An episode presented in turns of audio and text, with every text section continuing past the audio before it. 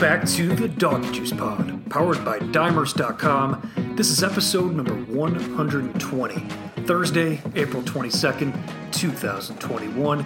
And in case you haven't been paying attention, the Academy Awards are this Sunday, and as has now become the tradition here on the Doggy Juice Pod, I sat down with our very own Hollywood Craig last night to take a look at the Oscars this year and also discuss how the covid nineteen pandemic has impacted the film industry and Hollywood as a whole.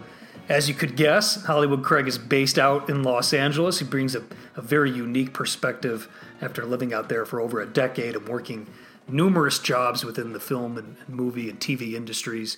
Uh, so it allowed him to, and still allows him to, see things from a lot of different angles, and he brings a very unique perspective. And even though Hollywood Craig himself isn't a bettor, he's helped us find value on the Oscars betting boards here on the pod in the past. He's very plugged in, really has his finger on the pulse on what's happening out in L A, and it's been a very interesting past year, to say the least, uh, in terms of, you know, the movie industry and and just Hollywood in general. And when it comes to Oscars betting, you can now wager on the awards in three different legal regulated U S states right now this year, with more undoubtedly joining in the years to come. Uh, it's just a matter of time, people. And Hollywood Craig is never short on hot takes, so be sure to listen in on a major long shot that he thinks the betting market is mispricing in the Best Picture market ahead of Sunday's awards. And even if you're not looking to bet on the Oscars this weekend, but on basketball, baseball, hockey, soccer, whatever floats your boat, then check out Dimers dot com for the best sportsbook deals and the latest offers at your local legal regulated sportsbook. Dimers has the information you need to take advantage of the best promos that books have to offer and can get you linked right to those deals uh, right off the bat. So be sure to check out Dimers dot com and make Dimers a part of your daily routine. And of course, always gamble responsibly. Oh, yeah! Before I cut to my interview from last night with Hollywood Craig, just a quick disclaimer that the opinions expressed on this podcast are always my own and do not reflect the opinions of PlayUp U S A, PlayUp Limited, or any of its subsidiaries. And in case you haven't been listening to the Doggy Juice Pod over the past couple months, we officially launched the PlayUp Sportsbook in the great state of Colorado in March. So all my listeners out there in the Rocky Mountain State, I know there's plenty of you out there, be sure to download the PlayUp Sportsbook app on iOS or Android. Even just go on the website, give it a whirl. We have a lot of exciting things happening over at PlayUp, some really fun announcements that are coming up that I'm really excited to share with everybody. And that's kind of a microcosm of what's happening in the entire sports betting space and the greater gaming space here in the U S as a whole. There's a lot of fun changes taking place. I mean, look, even uh, DraftKings, one of our competitors, they're offering an entire new New, uh, way to view and, and, and view the sporting events uh, within the realm of, of betting. Uh, that's coming out, and you're seeing all of these um, all these broadcasts feature, you know, integrations with betting in- information. Of course, the P G A is really taking the lead on this stuff. So the veil's being lifted, people. It's really exciting times, and and sports betting's here to stay, whether you like it or not. And of course, when it comes to the latest updates on state-by-state sports betting legalization here in the U S, the Doggy Juice Pod is always here to keep you up to date. Yes, sir. Yes, sir. Yes, sir. Yes, sir. Yes, sir. Yes, sir. All right, ladies and gentlemen, without further ado, here is an Oscars twenty twenty-one betting breakdown with Hollywood Craig.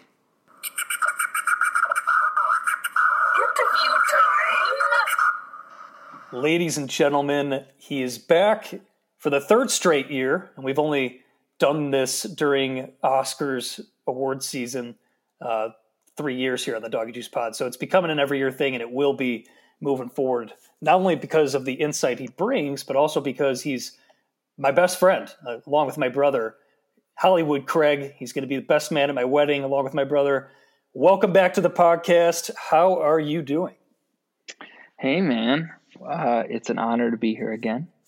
Uh, thank you, listeners, for putting up with me for yet another year. um, I'm I'm doing good, man. You know, it's uh, I I'm double vaxxed.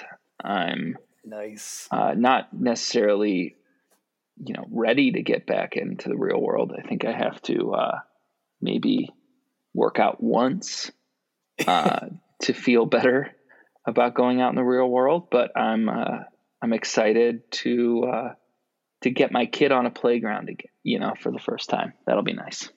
Yeah, so for all the listeners out there that didn't listen to last year's episode, Craig's, uh, I, I would say new father, but, you know, you were a new father last year in the episode because your your firstborn son, Quinn, made a, a little small appearance in the podcast. He was making some cute baby voices. Uh, and yeah, uh, that's what they call it, cute baby noises. Yeah, yeah, there you go. Instead of um, the next terrifying thing they're doing. Yeah, you're going through all that, that fatherhood stuff, but I mean, you got to do it, you know, during a very interesting time, this first full year as as a dad since we last talked. Obviously, we we last talked in February, which is when the Oscars usually take place, uh, you know, February, March, uh, you know, during during that time. But this year, obviously, due to the, the pandemic, it was pushed back to next, or sorry, this upcoming Sunday, April, a week before your birthday, by the way. Happy early birthday, Craig. But um, thank you, thank you.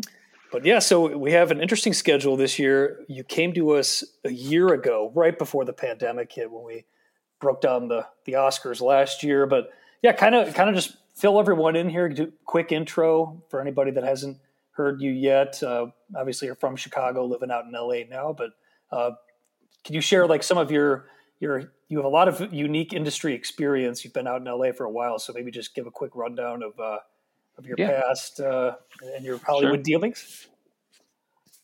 Um, yeah, I used to intern with um, Conan O'Brien at The Tonight Show when he was on that for a short period and on his T B S show. Uh, I've been in uh, the T V industry um, and the animation industry, um, specifically at DreamWorks and Sony Animation.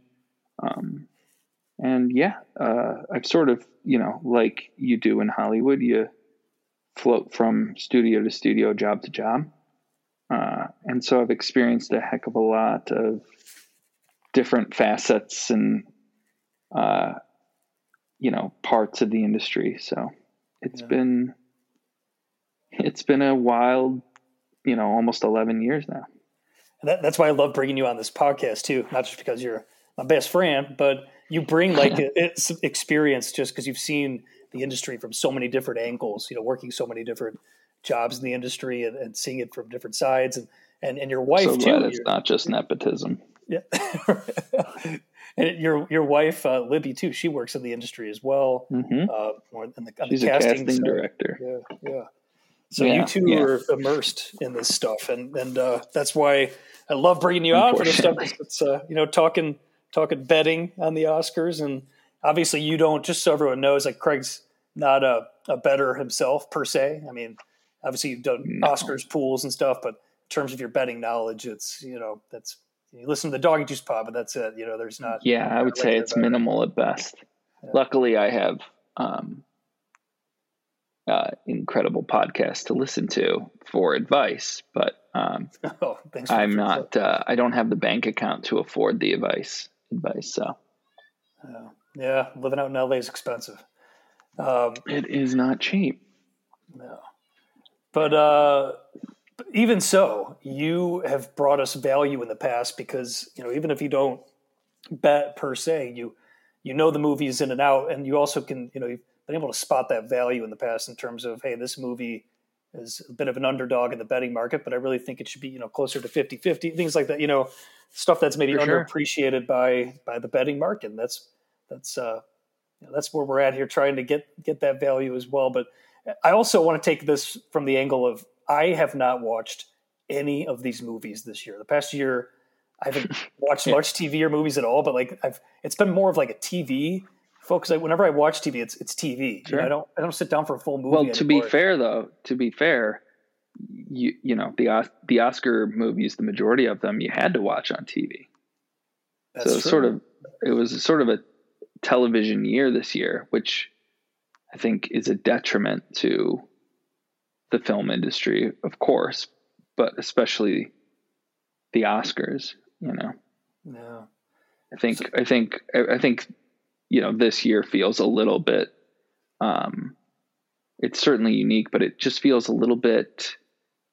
Um, I don't know, like there's less weight, there's less importance on it. I think not only has it kind of its importance in the zeitgeist has diminished over the years, I think this year in particular, because of the fact that T V is so good and you had to watch movies on T V, what are you going to choose? Are you going to choose, you know, a right. two hour movie, or are you going to choose four episodes of your favorite comedy?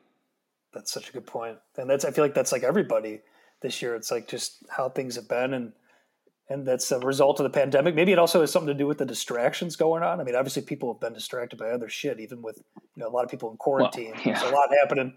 Uh, obviously last year with the, yeah. everything happening, you know, social justice, the election, everything going on. And it's uh, kind of taking that focus away. You just don't hear the same buzz that you normally hear when it comes to movies. And that's uh, reflected in the, the fact that I look at the list, I look at the odds um, for the Academy Awards, which are being offered by three jurisdictions this year, by the way, U S legal jurisdictions. That that number is going to grow in years to come. But I think last year when we were on the pod, it was only one state, and this year yeah. it's three. But anyway, I look at these odds, and I don't know any of these movies. I, I can't like I, I can't really? even you know. I mean, it's just like I look. It's just a might as well be like whatever, just jumbled up words. And uh, so I feel disconnected. I hope that in this pod, I know I'm going to be representing some of the listeners here that have no freaking idea what's going on. So maybe we could also double down, and as part of this pod, you can also fill us in on and give us little quick examples of what the hell these movies are that we're going to be uh, discussing. But um, I'm more curious okay. though, before we even jump into that, like on a, you know, a, I guess you already kind of did share some of that, but how you think COVID impacted the movie industry in general, and, and maybe even how mm-hmm. it could have impacted Oscars voting this year, if at all, or the voting, you know, process. Oh, yeah. Yeah, I mean, I think COVID, like I was kind of touched on earlier, um, just a moment ago, I think COVID had, in, you know, uh, an undeniable effect on um, this year's Oscars and this year's entire award season. You know, we're talking about something totally unprecedented, um, in which movies that very well could have been uh, nominated for, you know, Best Picture uh, this year, moved their release date uh, to next year, twenty twenty-two or twenty twenty-three, or later uh, than the Academy, uh, the Academy's cutoff. So, you know, I think, I think it's, you know, unfortunately, I think, like we kind of touched on this before we hopped on the, the, the, uh, pod here, but, you know, I think it'd be, you know, uh, um, ignorant to say that, uh, that this year's Oscars doesn't feel a little, um, less important. Um, yeah. Not that the Oscars have been that important as of late, but I think um, it's definitely not the, uh, it doesn't feel the same. No, no, I think it's, I don't know if that's like a, we could also like see this coming past few years, you know, it's not to say movies aren't as important in people's lives, but I feel like generally people are, I mean, just Gen Z, you know, in general, their, their attention spans are a lot shorter, and sitting down, putting that time in for a two and a half hour movie, especially when you can't go do it, you know, as part of like a, a date, like a date night, or, you know, going out dinner and a movie, making like an event out of it, when it's a commitment that you have to make with your time, you know, it's, it's losing a lot of people, especially these younger people. So, and this year, I think it's, it's just a combination of everything. Like you mentioned, there's other distractions, and, and uh, just generally there's, there's other available um, forms of entertainment, of course, as well. And a lot of good mm-hmm. T V shows too. But so in terms of like the Oscars voting, because like this, you know, when you're handicapping the Oscars and you're looking at every mm-hmm. category and trying to find value and what have you, it, it's not, it's important to understand. It's a very basic thing, but you know, it's, you're not handicapping who you think should win. You're not, that has nothing to do with, with the odds you're looking at. You're, you're only handicapping the Academy itself and, and the voters, because at the end of the day, they're deciding the winner, not your opinion and the movies you've seen. So to that end, can you explain to the listeners, like how the Oscars voting, you know, just what the voting process is like, and, and who's behind it all? Sure. Um, So the Academy is made up of um, members of people in the film industry. Um, you can apply to be in the Academy, but uh, your best way in um, is to uh, actually be nominated. Um, once you're nominated, you're uh, automatically uh, eligible to become a member of the Academy. Uh, so it's made up of past nominees, past winners, um, you know, uh, and the like. Um, and do you have to be nominated every category? Someone, do you have to be nominated? Yeah, by so you have to be. So you're nominated by your peers. Um, specifically, it is uh, factioned out into um, departments or uh, categories in this case. So costume designers vote on costume designers. Uh, writers vote on screenplays, directors vote on directing and picture, production designers, production design, you know, and so on down the line. Um, and then uh, when you vote for uh, Best Picture, you vote, um, you actually vote, you rank them. Uh, so you take all the nominees, and instead of just voting for your favorite, you you rank them based on how you liked them. Mm-hmm. So this year there's eight nominees. So you, you know, it'd be, you'd put eight would be your least favorite to one would be your favorite. And they average out, um, who got, you know, who averaged to be number one the most. And that is the winner. So do do you think, like, what percentage of these people voting do you think actually watch all the movies? I mean, I know, I'm sure some take it very seriously. Like, is it major you bad, would be, bad uh, but... You'd probably be surprised at uh, the lack of actual knowledge of all the the, the films and shorts involved. You know, yeah. I think, um, I mean, who knows? This year, again, was, you know, COVID, and it was a pandemic, and specifically here in L A, we were locked down for quite a while. So, uh, and especially the film industry virtually shut down. So, you know, this year could be unique. Maybe they all watched everything, but, uh, you know, in a normal, uh, everyday circumstance, uh, I would say the majority of the voting, uh, panel has not watched every single movie. Or short. Wow. wow. Yeah, that's like, it's interesting just because that's like a, just a fundamental flaw in the system right there. At the same time, it's how do you force people to watch a movie too? You know, it's, I guess they're always yeah. opening the door for that. And um, no, it's an interesting award show. And I know we, we talked about this too before we started recording, like how the Oscars, and you could explain this way better than I can, but the Oscars is like the, to use the analogy in college hoops, our favorite sport, it's like the Final Four, but it's actually, you know, the national championship. But can you go into that analogy, how like the award season plays such a role in like maybe crafting yeah. those opinions of people that are undecided voters that haven't seen or haven't seen all these movies, and how that's like the regular season? I know. For sure. Yeah. I mean, you, you, you nailed it. Like it's, um, you know, I think too many people do consider the Oscars a, a one-off event. Um, in a singular event, but it, it really has a season, you know, it's, they call it the award season for a reason. It's a competition.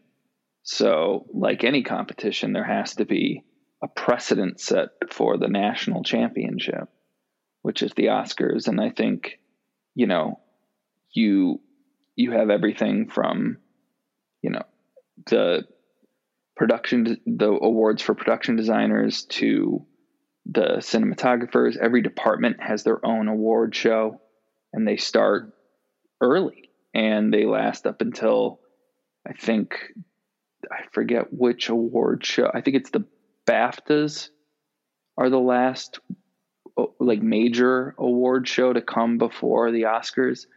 Um, and so like that's, and it's all across the world. So, you know, it's, it's an, it's an interesting thing. I think too many times people vote based on, you know, well, this is the, you know, this is the one time they're voting on this, you know, it's really not. Like, some of these people have voted on specifically all of these movies so many times in a given year that it's almost numbing by the time they have to vote for the Oscars. Yeah. Uh, it's almost like, it's just like the final, it's the culmination of everything that you're dealing with all year. And I could see a lot of them just wanting to be done with it by that point, you know, yeah. But from a voting standpoint, I suppose. And, um, no, I mean, that's, that's really interesting. I've always heard, you know, obviously the Golden Globes is your best predictive value that I've heard, but I've also heard that like the, there's really good indicators on like the SAG awards, you know, the Screen Actors Guild Awards and like other, some mm-hmm. other award shows and specific, yeah, you know, some specific ones, but yeah, I don't know if you have any insight there in SAG, terms of which ones. I mean, as far as award shows goes, yeah, I mean, we're talking about the SAG awards have a major uh, role in predicting uh, the outcome of the acting categories at the Oscars. Um, BAFTAs are a decent tell, um, though they do tend to lean, of course, British, um, and, uh, and within the United Kingdom, they, they are, uh, they tend to be a good tell. The Golden Globes are hard to really even consider. Um, they, as they've proven as of late, they kind of act on their own. Um, so it, I wouldn't take those into consideration very much. Uh, you know, you look at, uh, things like, um, the A F I awards, um, the, uh, I, I'm sorry, now I'm blanking. Um, There's so many acronyms to remember. There's so many, there's stuff. so many, there's so many, um, so like, many a, like all, listen, all the, like I said, all the departments, um, on a film that are nominated for Oscars, they all have their own award shows. And if you look at who is winning consistently, because there's always, you know, one or two movies that are, you know, picking up the awards throughout the award season, and you pay attention like you do in any sport to, you know, who's winning the race the longest, um, and who's picking up heat when you need to pick up steam. Like we were talking about a little bit before the podcast, like in the tournament, you know, when you're, when you're betting on the tournament, you're more likely to probably, I would imagine, take a team that's coming in hot to the tournament, you know, a month prior to the tournament, they've just been killing it. Um, sure. They have yeah. a pretty high likelihood of going all the way. Whereas a team that might be within top five uh, in the tournament, th- they could have a month that has just been off completely. They have a guy injured or something, and they probably have way less likelihood to make it all the way. So well, you kind of have to consider that. There are movies that start really hot in award seasons and everybody's talking about it. But then by December, people have forgotten about it because now you're in, you know, uh, the the thick of the the great Christmas movies and the great um, musicals, and then you get into spring, and it's sort of, that's like where you kind of tune out of movies. So then you forget about that movie from the fall, and then you're, you know, it's, so it's just like, it's a, it's a tricky thing. It's, it, it's a seasonal thing. It's a, it's just what it comes out when, what's in the zeitgeist. Um, what is, like, you couldn't have predicted, for example, for this year, a movie like The Trial of the Chicago seven to come out almost simultaneously with the Black Lives Matter movement hitting its peak.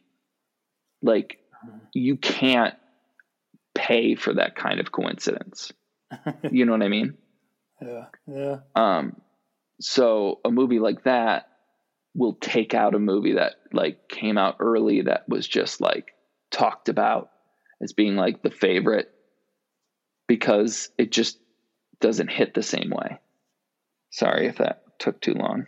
No, no, that's, I love hearing your insight on that stuff. And it's, these award shows always interest the hell out of me too, just because of just the human element that goes into it, you know, the human emotion element. Just it, it's impossible to separate you yeah. know, the what's happening in the world from the Oscars. You know, politically, it's, you hear big statements. I mean, the Marlon Brando not accepting his Oscar for my favorite movie of all time, The Godfather, and sending um, mm-hmm. Native American, a person from the Native American community up to, to protest, you know, on his behalf. I mean, it's always taken that, you know, that, you know, that uh, next level and been something bigger than in and of itself, you know, and, and that's always a consideration. And it's honestly, it's, you have to keep it as part of your handicapping process in this stuff. If you're, you know, for all yeah. my listeners out there looking to bet, and, and kind of along those lines, to shift it a little here, like from a betting angle, like one of my favorite betting stories, like ever actually. And it's, it, it involved the Oscars last year.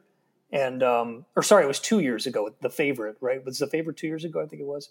But mm-hmm. it was, um, so what happened was, just to quickly rehash the story, there, you know, you look at these, these markets, and usually when, when you're involved with award shows, it's same with the N F L draft that's coming up, when it's all information based. You're not betting on teams that are going to go onto a, a field or a court and play the game out. You know, at that point, there's a lot more variance, of course, but these, um, these, these award shows, when you see big movements in the betting market, like a big steam on something, usually it's because someone knows something. And it's, when it's information based, one hundred percent information based, you don't have to wait for these teams to go out and play. You're not watching, uh, uh what, what are the favorites this year? You're not watching like Nomadland to go up, you know, to go on the court and play the tr- the trial of the Chicago seven, uh, battle sure. it out for uh, the championship here. You know, when someone knows the information, the, you have to treat the market moves a lot differently. And two years ago, there was this crazy move, and it was Yorgos Lanthimos. He was the, the director for uh, The Favorite, um, the movie mm-hmm. that, you know, that I still haven't seen, one or two, that's whatever, British, I don't even know. Yeah, you know, you know what I'm talking about anyway. But yeah. um, he his odds went from like forty-five to one down to five to one in a really short period of time, like the, the same day or like the night before. It was like, it was close to, you know, when the show would be, would be filmed. And no, it's my understanding that they film it actually a few hours before they even air it. And that's why you can't really get down on the betting markets, you know, when they film it, I think they, that's when they pull the market down, but, but they pulled him off the board actually at all the places that were offering this, you know, at, at legal regulated sports books. You know, they're, you see the steam go on somebody. It's like, okay, someone knows something. This is legit. Like, this guy's going to win. Like, obviously, you know, that's, that was like a huge tell, and he ended up not winning, and it, it, it didn't matter. It, it's, he ended up uh, not winning the award. Um, forgot who ended mm-hmm. up taking it home. It was whoever The Favorite was uh, that year. And, and so I just was fascinated by that, because you, you just, you never see stuff like that happen in any other, just bet, even the N F L draft, you don't see that stuff happen. Like any, any time when it's information based, that was like the rare exception. Uh, and it was like kind of like a unicorn event, so to speak, in the, the betting world. Um, so I was mm-hmm. fascinated by that, and, and just more or less wanted to bring that up, but, but it kind of ties into like this year, you know, when we're watching, and it's more of just a reminder to everybody in the betting that's betting this stuff. Don't don't just blindly chase the steam like you maybe normally would. Usually, yeah. it does mean that that's that someone knows who the winner is. That's usually a good indicator, uh, but it's never a situation we want to blindly follow the steam. But but I'm looking at the list now on this year's uh, you know nominees, and Nomadland. Yeah, Nomadland is sitting at heavy favorite, pretty much to the point where it's, I mean, it's almost like a done deal. You know, that's at a minus six seventy, which equates to an eighty-seven percent win probability. And and the next, you said that you know, earlier, there's eight movies up for Best Picture this year. And The Trial of the Chicago seven, sitting next, uh, around six to one odds. That's fourteen point three percent. Minari is a longer shot, fourteen to one. Promising Young Woman, seventeen to one. These are odds that were as of a couple of days ago. We're recording this on Wednesday evening, by the way, everybody, on the twenty-first. But um, and then yeah, Mank. If I didn't mention that, odds thirty-three to one. Then you get really far down there. Judas and the Black Messiah, The Sound of Metal, and then The Father, the Anthony Hopkins movie, is at one hundred to one. But I mean, is can you quickly tell the audience mm-hmm. and myself what the hell Nomadland's about? um, without giving too much away. Um, it lives up to its name. Uh, it's about, um, it's essentially about the, the homeless band, like the band community. Um, so people that don't call any one place their home. So like travelers, uh, the old travelers, as they say. In, yes. In, in yes, Ireland. The old travelers. uh, you know, the, the wanderers, the nomads, literally. Um, and Francis McDormand is, of course, the um, the lead uh, nomad, if it were, if, uh, if you would. Um, so yeah, so that's what it's about. Interesting. Uh, I. I don't want to get, I don't want to say too much. Yeah, no, yeah, I don't want to, no, no spoilers, of course, on this one. But, um, yeah, no, is it, it's and obviously so, quite timely with, you know, the pandemic, uh, causing, um, quite, uh, having a drastic impact on the, the homeless community. So. Yeah. Yeah. And have you seen Nomadland? I mean, it sounds like you have. Yeah. You have watched, right? Yeah. Interesting. So the would next... I say that it's it's best picture? Uh, I don't know. Probably not. So how many of the best the eight nominees have you seen? How many of those movies?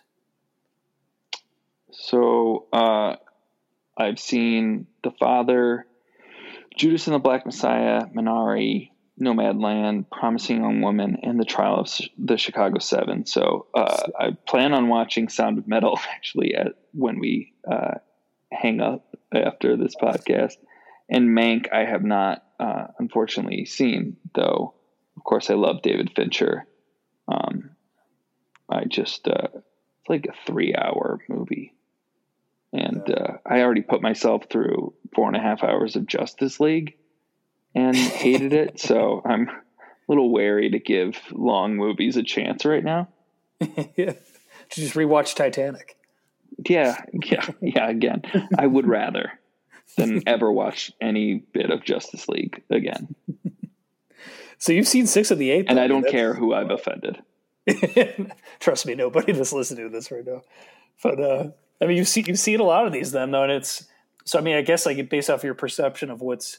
And I guess we're we should be ending with Best Picture, but I'm just going down the list here. But I mean, wow, maybe we can save I mean, to the end. But yeah, do, do you see like any of these movies? Like, do you think that's properly priced? I guess in your mind, I mean, based off what you're hearing from everybody listen, I, in the industry. Obviously, I think Nomadland has been doing uh, its fair share of, uh, um, you know, scooping up awards this season. But I would be.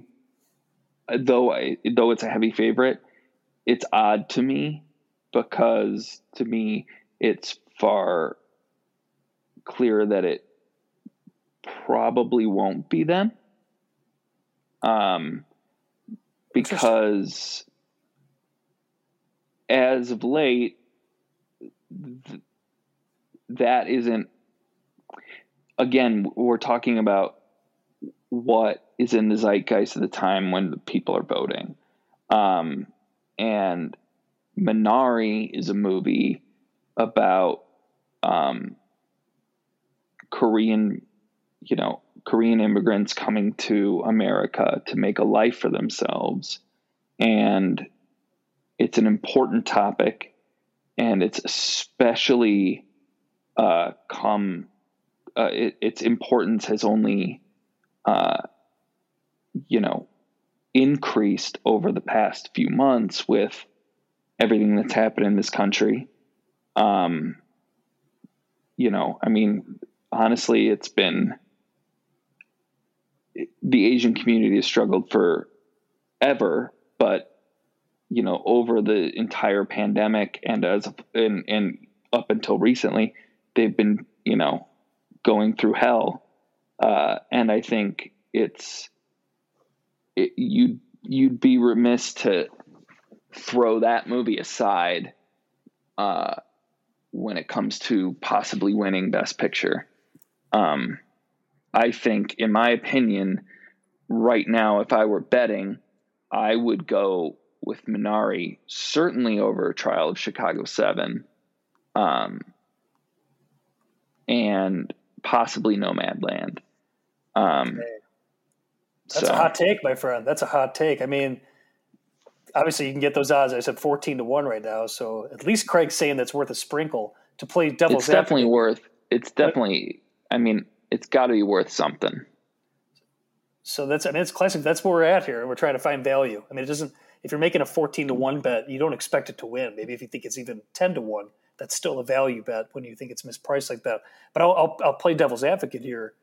Do you think that mm-hmm. since, you know, since last year, since Parasite won, and that was another Korean, mm-hmm. Amer- you know, a, a Korean sure. movie, it wasn't even Korean American, but do you think that that would, you know, that goes to like the whole, like voting in the N B A, like, you know, LeBron should win it every year, the M V P, but you can't give it to him every year. Just like, maybe I was going to bring this up later, but Frances McDormand, when you look at the, the best actress role and the, the odds there, she's not the favorite, but she's on the mm-hmm. list. She just won best actress or Uh, just a couple of years ago for, for three years ago now, I think, for Three Billboards. So she's won one recently as well. Do you think that that might weigh on a, a voter's mind? Or is that maybe why we're seeing seeing that value well, maybe in the marketplace? No, I, I, I can absolutely understand what you're saying. I think it's obviously unfortunate yeah. that um, that would be a factor. That, yeah, no, exactly. Uh, yeah, no, yeah. That it's not a Korean thing that I would movie agree with. Yeah. couldn't yeah. win two years in a row. Yeah, um, one hundred percent.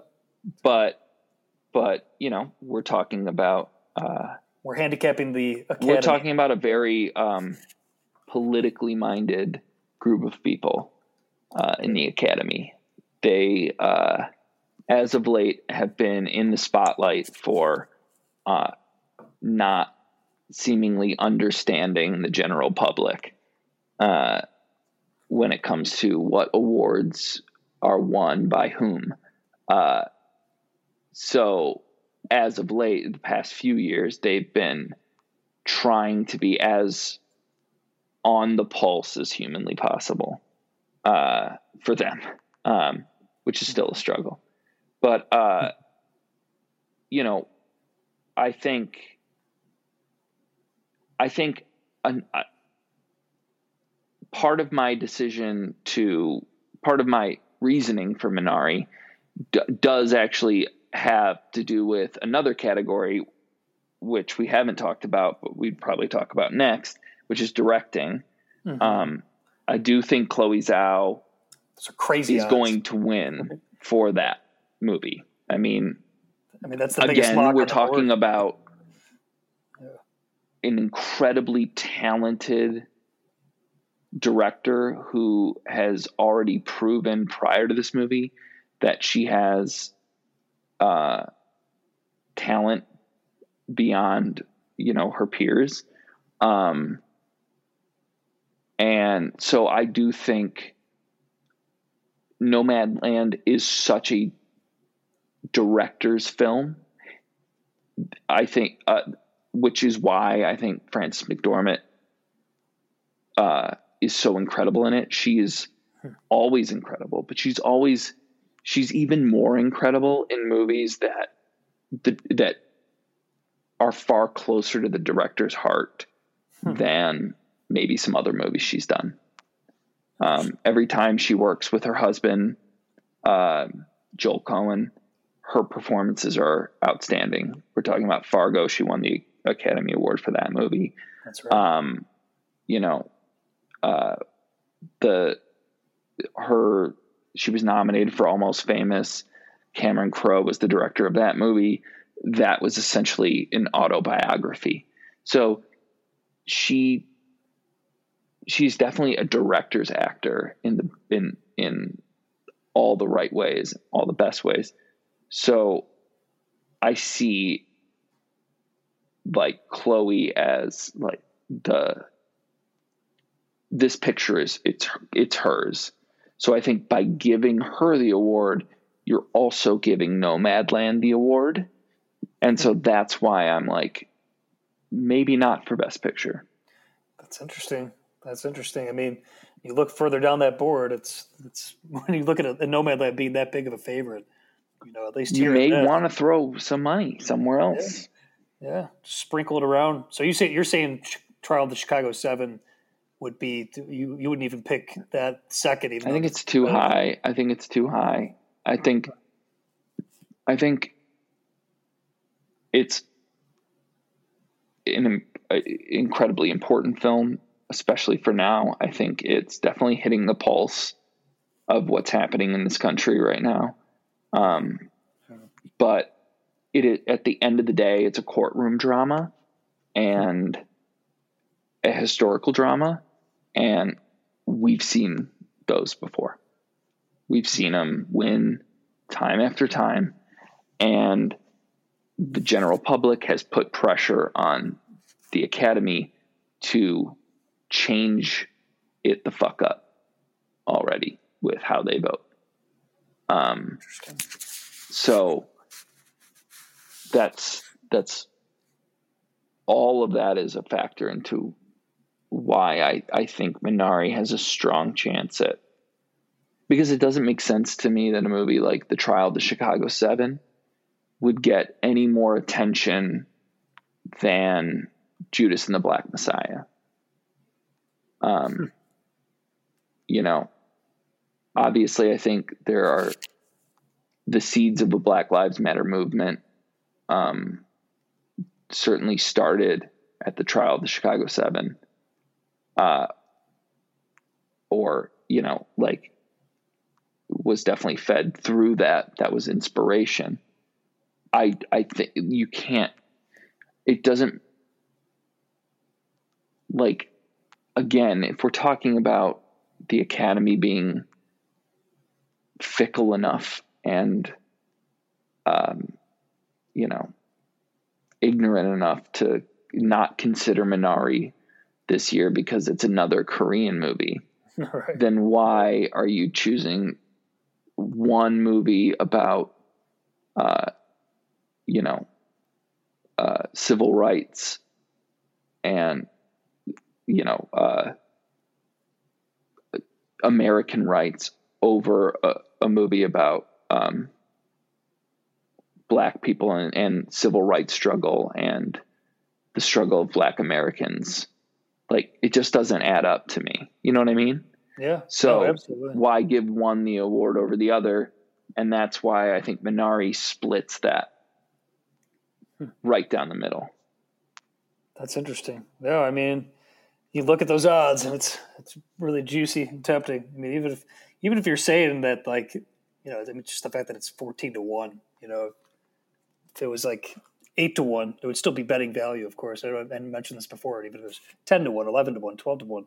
Uh, but you're saying this, this might have a real chance. So that's the, the Hollywood Craig sprinkle of the twenty twenty-one Oscars betting, betting board this year. I mean, I know you have hot takes every year, but this is a, uh, this is a good one, man. If the fact that like we're, we have this recorded, if it does go on and win, you're going to be an instant celeb. I hope you realize that one. Because yeah, right. I'm sure. Oh, seriously, man, you know, we'll be playing this on the live local news, but uh, no, that's interesting. And now that, you know, you've said, I've got more insight into some of these movies. I definitely want to check them out at some point. I mean, it's Minari is a great, I mean, Minari is a great movie, a great movie. And if we're, sorry to skip ahead, but um, Yu Zhang, Yu Zhang Yaun, I think is how you pronounce it. Yoon Yaun is how I'm you pronounce it. uh, from Minari, who plays the grandma. I'm like, no better performance this year than her. Like, wow. Nice. Incredible. And she had not acted before this film. So, like, it, it yeah. Talk about a deserving person, like an incredible movie. That's, that's high praise, my friend. And, um, I mean, you touched on it before, just moving down the line now, it's, you know, Chloe Zhao, it's her, it's her award to, to lose for best director. You know, you're seeing thirty-three dollars to use the phrase, you know, bet thirty-three dollars to win one dollar on her. That's how big of a favorite she is in the betting market. And, you know, guys like David Fincher, you look down that list, uh, you know, guys that have the familiar name no, there, sure. You know, it's just, it's just not going to happen. So it seems like it's hers, but let's go to the, the acting categories here. And, mm-hmm. you know, it's, it's interesting because, you know, you look at, at the best actor and best actress, it's, it's a tale of two of uh, two markets, so to speak. Best actor, it's it seems like it's Chadwick, the late great Chadwick Boseman's award to lose mm-hmm. for Ma Rainey's Black Bottom, and uh, in Best Actress, it's a lot tighter. There, there's several that can win it. There's Carrie Mulligan for Promising Young Woman. There's uh, Viola Davis. I believe I'm saying that right. Or is it Viola? Viola. Viola. God bless it.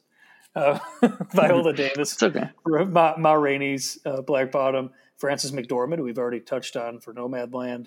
Uh, they're all tight. I mean, Carrie Mulligan's plus one twenty-five-ish. Viola Davis, two to one odds. Francis McDormand, four to one. Then we have Andrew Day for uh, United States versus Billie Holiday at six to one odds, and then Vanessa Kirby. But um, those are two tale of two markets there, because it seems like there's several candidates there for Best Actress. But really mm-hmm. quickly touching on Chadwick, Chadwick Boseman and uh, and the fact that, you know, he's he's he's the clear favorite to win this award here. He's minus you know, seventeen. That's minus seventeen hundred, seventeen dollars to win one dollar. Uh, essentially saying, you know, he has almost a ninety-five percent chance of winning this thing. Anthony Hopkins is next, and the the father. But we've touched, you know, it, I know he has a special place in your heart because one of your favorite films, The Silence of the Lambs, he won mm-hmm. Best Actor for way back in the day. Uh, so it's, I mean, is there any world where you could see Chadwick Boseman not winning the Best Actor award? And then I guess on the flip side, who's your favorite? Do you think, you know, the odds are in the right place for Best Actress, or do you think there's some value to be found there? No, I think the odds are in the right place. I think, you know, the Academy's only proven lately that um, they they have uh, a you know a big heart for great actors who had incredible, unmatched promise going before their time, and you know giving them an award not just for the performance in the movie that they're winning an award for, but for, you know, the impact that they've had on, you know, the community at large. I think Chadwick Boseman is, um, you know, he's, he's Black Panther. He's a superhero. Yeah. Uh, he, you know, everybody misses him. And I think this feels right. Uh, do I think anybody else stands a chance? I mean, Anthony Hopkins always stands a chance, but he's been nominated plenty of times before. Right. Um, he's not necessarily shown indication to the public that this is going to be the last time he's going to be nominated. I hope it isn't. Um, I do think he's incredible in that movie. Uh, but I just think it's Chadwick's year. Also, it's like, I, I think, I haven't seen the movie yet, but I've heard incredible things about Riz Ahmed in Sound of Metal. Um, I mean, talk, if we were talking about earlier about somebody who had a ton of momentum going into award season, Riz Ahmed was like being talked about for, you know, Best Actor um, very early. And it only petered out uh, with the, of course, the unfortunate, you know, passing of Chadwick Boseman. Um, but also people got to see that movie, and um, and then The Father came out, and it's it's you know Sir Anthony Hopkins. He's literally a sir. Mm-hmm. Yeah. Uh, anybody who so. has that performance in Silence of the Lambs deserves to be called sir, right? Dressed as mm-hmm. such. Um, no, that's interesting. I mean, it's you know. I really want to see Chadwick Boseman's last movie. I don't even know if it was his actual last movie. It was obviously one of his last, uh, but it, uh, yeah. it was. Yeah, yeah. That's uh, that's interesting though. So I mean, you're, it sounds to me like what you're saying is you know, Riz Ahmed. It's Chadwick, but I mean, I mean, it, yeah. obviously Chadwick, but like Riz Ahmed, if you know, he deserves that. Yeah, I mean, the, the accolades. That dark horse bet, like, yeah, I, Riz, but like again, we're talking about a, a young guy who. Uh, has incredible talent and promise. He's already been nominated for an Emmy uh, and now an Oscar. So I, I, he's not going to go anywhere yeah. anytime soon. So he has another shot at this. Yeah. So just from that angle, you know, you look at everything in totality, the unfortunate passing of Chadwick Boseman, Anthony Hopkins having already been there.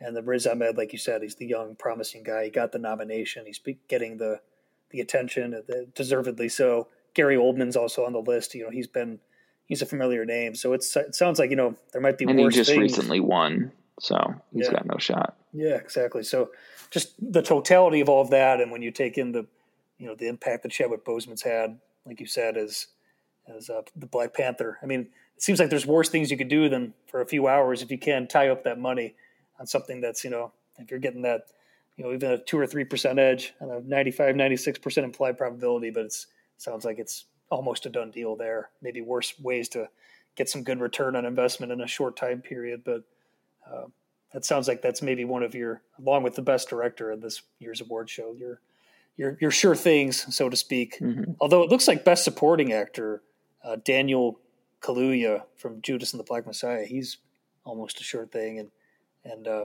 yeah. similar market, and yeah, best supporting actress. He's, I mean, he's he he deserves it. He's yeah. unreal. I mean, Lakeith Stanfield is incredible too, and it is odd that, you know, usually in a year that two actors are nominated from the same movie in the same category, they would cancel each other out, and it, to me, it would likely go to Leslie Odom Junior for One Night in Miami, um, because not only it's Leslie Odom Junior, but he's playing, um, you know, a real life person, which the Academy loves. But so are, you know, Daniel and Lakeith. So I think, yeah, it's, mm-hmm. it's definitely, yeah, it, yeah. that's a done deal. There's no question about that category to me. I don't think anybody else has a shot. And then I guess close it out. As much as I love Sasha. Yeah, Sasha. I mean, the, unfortunately for me, the only Sacha Baron Cohen film I saw last year was Borat's subsequent movie film. Yes, that's, that's, actually, that's the only one I, I've seen on this whole damn list as I'm scrolling through all the categories. It's sad for me, a former film major myself back in college. It's uh, that's sad. But um, yeah, I, I want to hear your, your point of view on, on Best Actress too. I know I brought that mm-hmm. up, but that's a tighter. And this could we could close it up with this too, because I know we're taking a lot of your time here, and you got to get to watching no, that seventh of the eight. But um, Best Actress, you know, we're seeing Carrie Mulligan, Viola Davis, Francis McDormand, Andrew Day, Vanessa Kirby, but it seems like this is more like a it's a four person race between the, the first. Yeah, it's there, an but, interesting category for yeah. sure. I, I, I, I do think if my if I were betting, uh, you know, I would count out. Unfortunately, I would count out Frances McDormand. Yeah, yeah um, she she's already won twice, and yeah. she won pretty recently yeah. uh, for the Seven Billboards movie uh, that I could not stand, but she was incredible because she's incredible in everything. Um, Viola Davis is is the tough one. You know, that's going to be the fight of Carey Mulligan's life. Um, and I think they've been nominated against each other before. Um, wow. You know, we're talking about two people that have been nominated time and time again, but in Carey Mulligan's favor, she has not won before, but she's been nominated countless times. Viola has won, and uh, she, it's, that movie is unfortunately not her movie. Uh, not because of the job she, I mean, she's, you know, like I've heard that she's incredible. Um, but I, I just don't like it's Chadwick's. That seems to be Chadwick's vehicle, and everybody seems to be focused on him. Whereas Carey Mulligan is in a movie about a woman who's doing the one thing fucking every woman who, and, and anyone who's ever been um, raped or taken advantage of wishes they could do um, with, you know, which is to fucking take ownership of those situations and, you know, uh, and take control. Uh, over the abuser. And that is so in the public consciousness right now that it would be, uh, it would, yeah, you would be doing yourself a disservice to, to not consider that when, when you're betting, uh, on this category. No, that's a you good know, point. Uh, that's a good point. She, and she's also, again, an outstanding actress who was just on S N L because she's an outstanding actress. She's, she's amazing, and she's incredible in this movie. Um, so I, I, my money's on her. Yeah. Uh, I just think it's the right movie, the right time, the right role. It, the stars seem to align for her. And that's a good point you made about Chadwick Boseman, you know, Miss Ma Rainey's Black Bottom being like his, you know, kind of his vehicle is the word you used. And that's, that's interesting, you know, because I, I don't, I don't know if I've seen a best actor and best actress in the same movie. Take a, can you recall that ever happening? You know, the same film uh, taking home both. Yeah, it's happened. Um, what was the recent one? God, no, it's space. Oh. I hate myself for not remembering this, but no, it I mean, did happen recently. Rare. Um, but it is rare. Uh, it's rare for, um, it's not rare for, obviously, for people to be nominated from the same movie in those categories, but it is rare for them both to win. Mm-hmm. Um, Looks like it's happened six times, actually. Look at, I just looked it up really quick. Yeah, um, it's six out of, what is this? The uh, yeah, so many. Wh- but, what's um, the Oscars at this year? seventy-something? Uh, good God. Should I have looked up? Oh, no, this, God, right? No, it's the ninety-third. Yeah, it's way I'm up an there. Idiot. So, you know, six out of ninety-three, I, you know, I would say those are pretty low. It's a low percentage. Oh, and I was, it's actually crazy because we mentioned one of this, one of these movies already. Uh, Silence of the Lambs. That was one of them. Um, oh, yeah. Obviously, yep. Jodie, Jodie Foster. I knew it, see. Fucking knew it. Yeah, yeah. But yeah. I think that, I think what, that there was one recently, recent. Though. What's was the there? Most recent? Now I'm looking up the list, and it's probably this huge clickbait article, and I, and my computer's frozen here. Hopefully, you can still hear uh, yeah. Oh, it's, we're just we're just gonna have to have everyone Google that, or maybe I'll even follow up on this interview in the podcast with, with that information. There's a little tease. There you go. There's a tease, and then uh, yeah, we'll do it that way. How about that? Unless you could figure it out really quick while we're my, wait. My what was the tease? The fact that I'm gonna deliver on letting everyone know the, what the most recent time uh, the best actor and best oh, actress yeah. won in the same year. Yeah, yeah. You're gonna be hitting the cut button on the Go Garage Band. This one. Yep. Yeah, maybe I can just do it that way. I'll insert it during this conversation right now. Okay, I'll get creative. But um, in post. Get creative in post. This is to cut in to let everyone know that we screwed up, and nineteen ninety-one's Silence of the Lambs is the last film to feature Best Actor and Best Actress wins in the same film in the same year. But uh, no, I w- really quickly to close it out, I guess. You're, you know, you've looked at the odds here and the converted you know, percentages, percentage chance to win. But do, is there anything that maybe sticks out to you here in the in the other categories?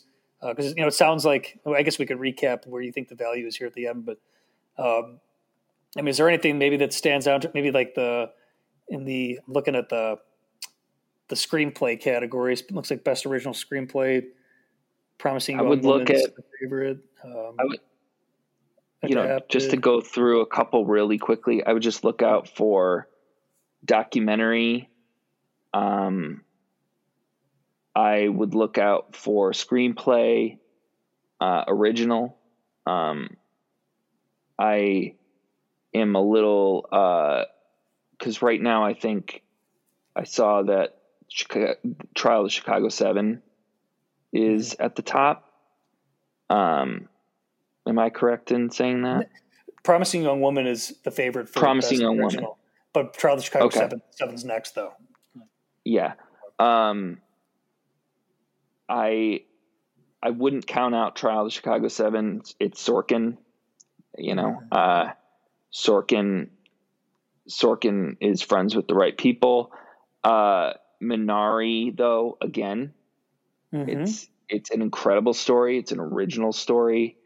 Um, but, you know, Promising Young Woman is a great scare, great script. So uh, that is a tough category. Documentary feature, I know My Octopus Teacher is one of my favorite movies of the year. Uh, big favorite, a complete big favorite. Sleeper hit. I would be remiss to give it the the odds that it currently has. Yeah, um, minus, a movie like Crip Camp, yeah. a movie like Crip Camp, uh, not only is a great story, um, it's really about something. Um, you know, of course, My Octopus Teacher is is a beautiful heart, you know, heartwarming, at times heart-wrenching tale, uh, and it's certainly involves the environment and uh, you know the the the the looking after of our oceans. But just I would be wary. I that the odds are just a little too crazy for me, and that's one of those categories that tends to go weird, you know, in the moment. Uh, you know, it's always like that category and, um, uh, and, uh, what's the other one? Um, uh, international feature film, those two categories, one of those always seems to surprise. So just, uh, just look out. Mm-hmm. That's good stuff, man. That's, uh, always appreciate your insight on this. And along with what Craig just said, listeners also, and I, I'm going to be betting this next one, I think myself, that Craig was just talking about, but uh, be on the lookout for Carrie Mulligan for Promising Young Woman. Looks like Craig thinks that that's uh, a solid bet there. It's around plus one twenty-five. So you're still getting nice plus money there on something that uh, Craig seems like f- feels pretty strongly about. Of course, Chadwick Boseman seems like a, a sure thing. And uh, Chloe Zhao, as we said, most likely for best director, just give her the award now. But, but the big story, the big uh, headliner yeah, here from this conversation is uh, Minari, and uh, finding some sprinkled sprinkled some money on Minari. Maybe not a situation where you should expect it to to actually come through and win, but you're getting that betting value, uh, that Hollywood Craig betting value by doing a little, a little yeah. sprinkle on Minari. So much value. But dude, I, I really appreciate you coming on again. This is always so much fun hearing your, your insight on, you know, what's happened in the, in the film industry and the, you know, just the Oscars, but the movie industry as a whole, the whole entertainment industry in the previous year. And uh, I look forward to making this a, you know, a yearly thing for us. You know, I know we've kind of settled on that just by default here, but you're our go-to guy, Hollywood Craig. And I'm, it was I'm uh, honored. A pleasure. Yeah, any uh, parting Dude, words? It's my from the pleasure. Guest? Um, just, uh, enjoy life as it comes back to normal.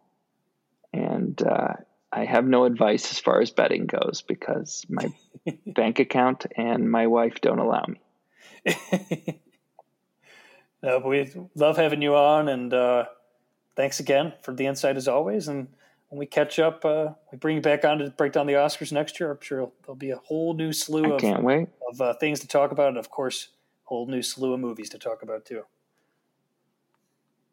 Yes, right. And maybe they'll be in theaters. That's right. That's right. All right, Hollywood Craig. All right, dude.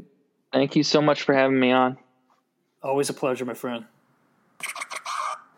All right. Thank you very much to Craig for coming back on to discuss what will be one of the most interesting Academy Awards ceremonies that we're going to see this upcoming Sunday. Definitely tune in and don't be afraid to uh, tie up some money on some good value bets. No doubt about it. There's There's definitely value to be found in any market, and it doesn't matter if you're betting on sports or on award shows.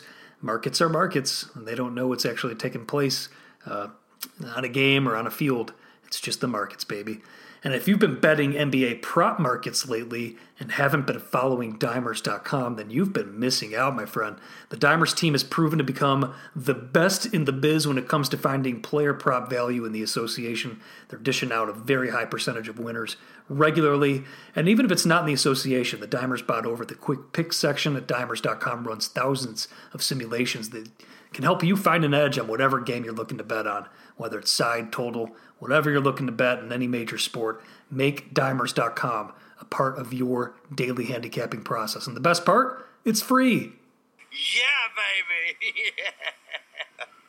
All right, that'll do it for this episode of the Doggy Juice Pod. As always, follow the pod on Twitter and Instagram at Doggy Juice. And if you enjoyed listening to this, and if you're listening to this on the regular, like I hope you are, then please rate the Doggy Juice Podcast on Apple Podcasts. Leave a review if you can. Even just leaving that quick rating, it takes like ten seconds, really can help get the podcast out to more people who could benefit from it. We're trying to raise a nice community here of like-minded bettors who are looking to go about this the right way and, and know the latest in state-by-state sports betting legalization. So if you know anyone who's interested, definitely throw them this way. But if you can leave a review or at least just a rating, that would really be much appreciated. Anything that helps spread the word and spread the love, I would really appreciate it. All right, I'll be back next week with a brand new episode. Take care in the meantime, everyone. Good luck on your action this weekend. Talk to you all soon. Doggy Juice out.